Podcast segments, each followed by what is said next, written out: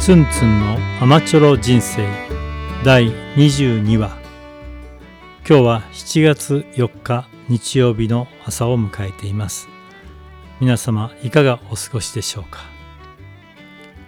今日のお話は前回に続きまして T グループのお話をさせていただこうと思います。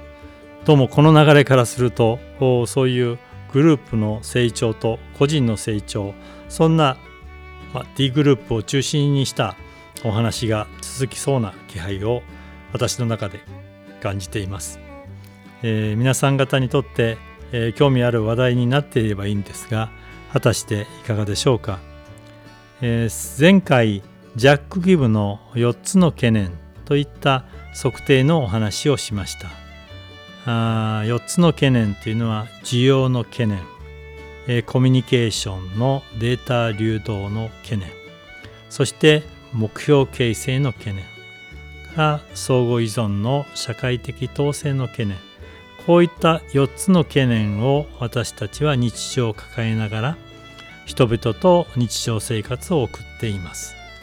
そういった高い懸念を少しでも緩めながら低減させながらそしてそういう低減する体験を T グループの中でしながらいかに相互依存の相互信頼の関係を作るかというのが T グループの一つの学びの場になっていくという話をさせていただきました。あそんな中で、えー、この4つの懸念の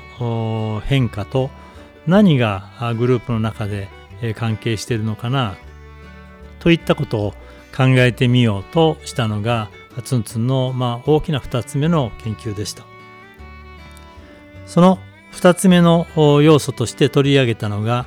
えー、T グループの開発解説といいますかねスタートに協力をしたブラッドフォードさんのアイディアといいますか研究の成果が一つ取り上げてみましたブラッドフォードさんは学習の動機という言葉を使って T グループの体験の中で3つのこう学習動機の位相があるんだというふうなお話をされています。えー、1つ目は初期に頃に起こる個人のこれは前回もお話しましたが自我防衛への動機づけ、えー、自分を守るためにいろんな活動もしくはコミュニケーションを引き起こしていく相互作用をするそんなステージのところから2つ目は中期に、えー、起こってくるグループの形成、えー、チームとして、えー、成り立たせていこうもしくは維持していこうということの動機づけに関わるような学びの捉え方をしていくステージ。から3つ目に後期後半に起こるという自己成長と相互援助これ結構ヘルピングビヘイビアという言葉も T グループの研究の中では使われているようですが他者を援助するといったことが動機づけになった学び、えー、そういった典型的な3つの要素を仮定しています。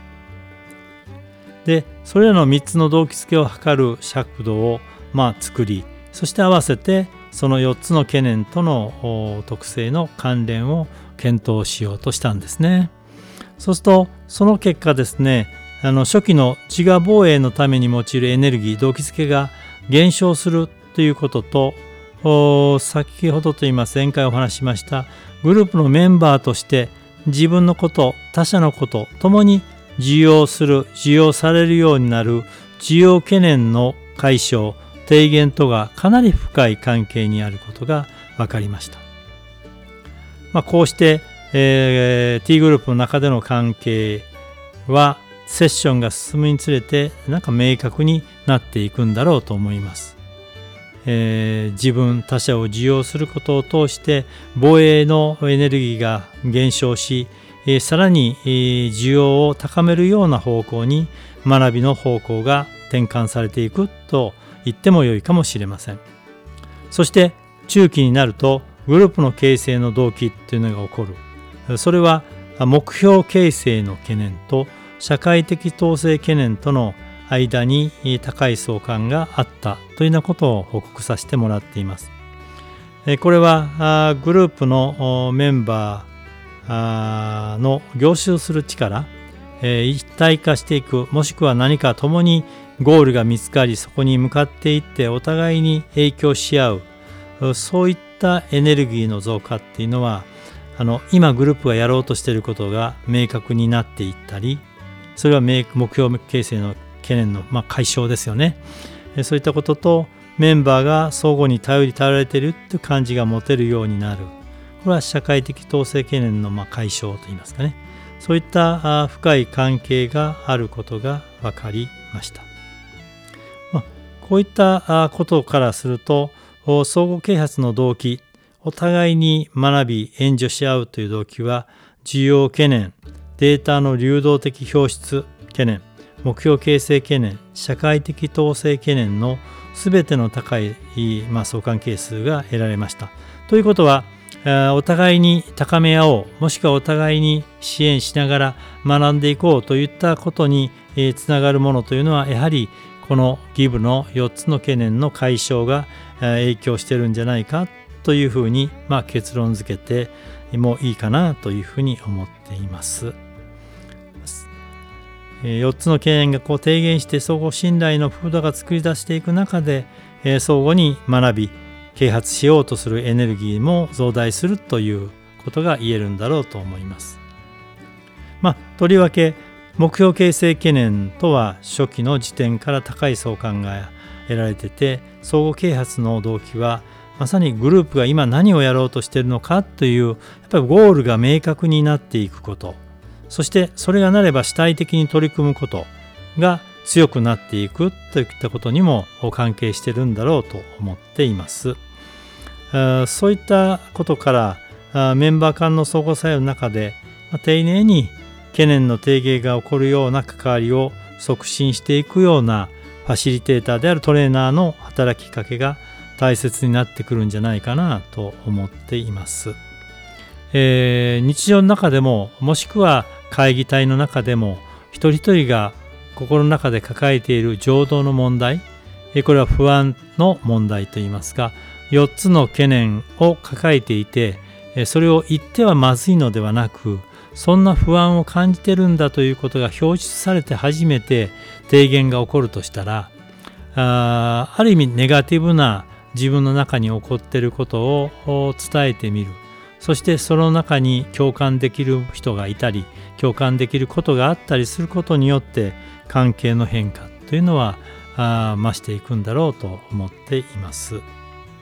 えー、そういう学習動機と4つの懸念という関係からもグループの成長変化というのをどんなふうに捉え関わっていけばよいかというヒントを与えてくれてるんじゃないかなと思っています。またあ実はあ自分の所属する人間関係研究センターでは実現できなかったんですが、えー、大阪に、えー、もう今 T グループは中止されてるんですけどもスマイルマーガレット障害教育研究所というのがございましてそこの西田信也所長とのまあ協力を得まして社会人の T グループの参加者にこの4つの懸念の変化とメンバーの相互の認知パーソナリティ認知の変化を測定するということをさせていただきました。この結果は、まあ、日本心理学会の年次大会でも報告させていただいたんですが非常に興味深いことは、まあ、結論としてと言ってもいいんですが懸念の低減が進んで信頼の風土が高まるグループもしくは高まっているグループにとってみたら自分に対するパーソナリティの認知を非常に肯定的な方向に変化することが起こっていました。自分をより良いパーソナリティといいますかね。健全な方向に受容していける。一方懸念の低減が滞るグループでは自分のパーソナリティの認知がネガティブな方向に変化する傾向を見いだすことができたんですね、えやはりグループの中の変化成長によって個人の自分自身の捉え方またひいては他者の捉え方というのに大きく影響してくるということが言えるかと思います。えこれは自分が自分をどう捉えるかという単に私だけの問題でなくグループの中でどんな関わりをするかによって私が変化していくというふうに考えてもいいんだろうと思います。こういったことからグループの、まあ、T グループのメンバー間の関係に、まあ、相互需要が生まれて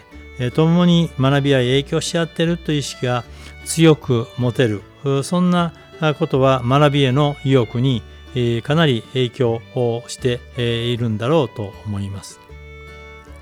えー、こういったことを考えてみると個人のこれはクルト・レビンも話してるんですがもしくはクルト・レビンの問題意識でもあったんですが自分が自分自身を変化することだけではそれはなかなか難しい。やっぱしグループという場もしくは組織といったものが大きく変化することによってそれを受容できるような組織になっていくことによってえ個人の変化成長が受け止められえさらに新しい自分を成長させていくことができるというふうに考えてもいいんだろうと思います。まあ、こんな視点からあ T グループといったものが組織開発チームとか組織の改善に向けてえ非常に重要な視点をもたらすことになっていったと言えるんじゃないかなと思います。今日は4つの懸念と T グループの変化に特に